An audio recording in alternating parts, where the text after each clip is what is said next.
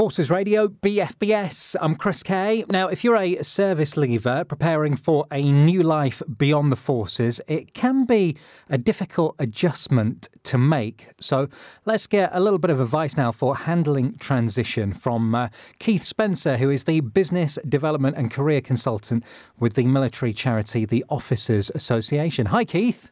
Hi, Chris. Good morning to you. So, let's focus in on uh, personal resilience this morning.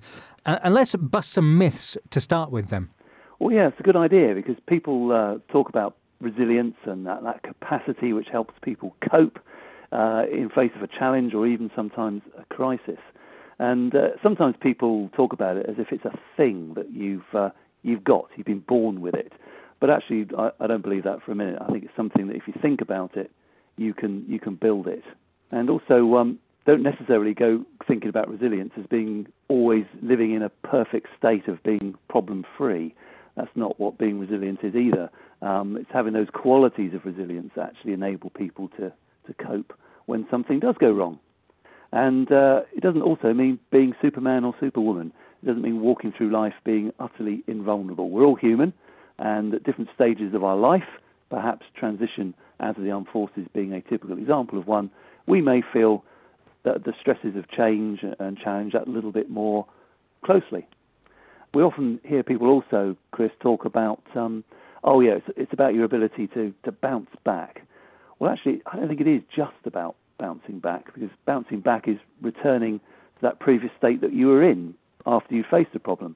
For many people uh, who are truly resilient, it can actually mean building their ability and and developing in response to, to a challenge and being stronger as you go through the other side of it. Do you think we're getting better at asking for uh, support when we need it? I think we are. Um, I think people are aware of that now, and I, and I, do see it with some of our clients as an area of risk. Let's, let's put it that way, particularly with some of our more, dare I say, you know, senior officers who've clearly shown their capabilities through a career. There is a risk, a tendency to think, do you know what? I've got to be able to cope. I've got to be able to cope and do everything myself. Whereas actually, a really key part of resilience is that ability to to reach out and to have a network around you that's supportive that you can turn to, particularly during transition. Um, ideally, those people that you know you know have known in the past who are now out in civilian life, they can be a great bridge from where you are now to where you want to be in the future. And having you know the confidence and the ability to to reach out to them and get that support is all part of building that personal resilience, I think. So, if you were going to give advice to a service leaver for personal resilience, I mean, what tips would you give?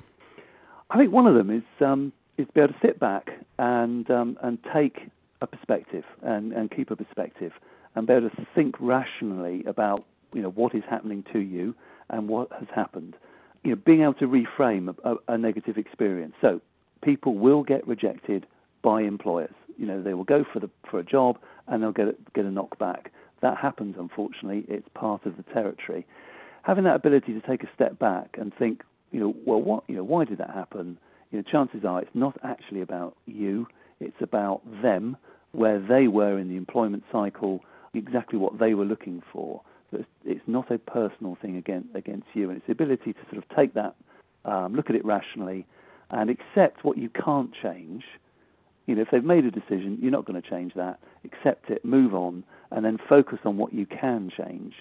Um, so perhaps you know you thought hmm, maybe a bit more networking might be uh, necessary. Maybe I should practice uh, my interview technique.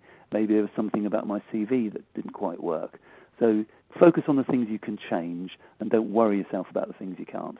Now, I guess when you've been in the uh, the military, you've had uh, you know a clear direction of where you're headed, and then that kind of gets taken away a little bit um, once you leave the forces. But it's uh, important to kind of continue to to have a purpose, right?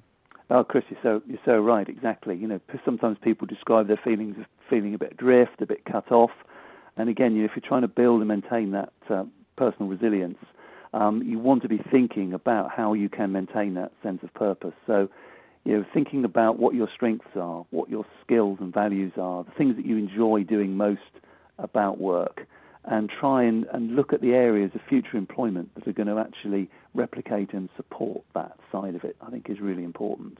And also looking after yourself physically and keeping in good health. Yeah, absolutely. I mean, I, taking time for yourself, again, that's another, another aspect of personal resilience.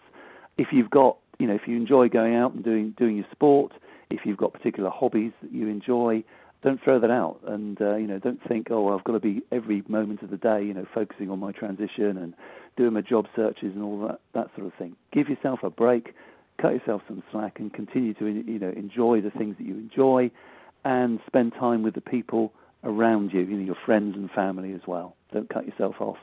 Well, listen, that's been uh, terrific advice. Uh, thank you so much for being on the uh, Forces Breakfast this morning. Some uh, some really helpful, reassuring tips. Uh, Keith, thank you very much. Pleasure, Chris. Thank you.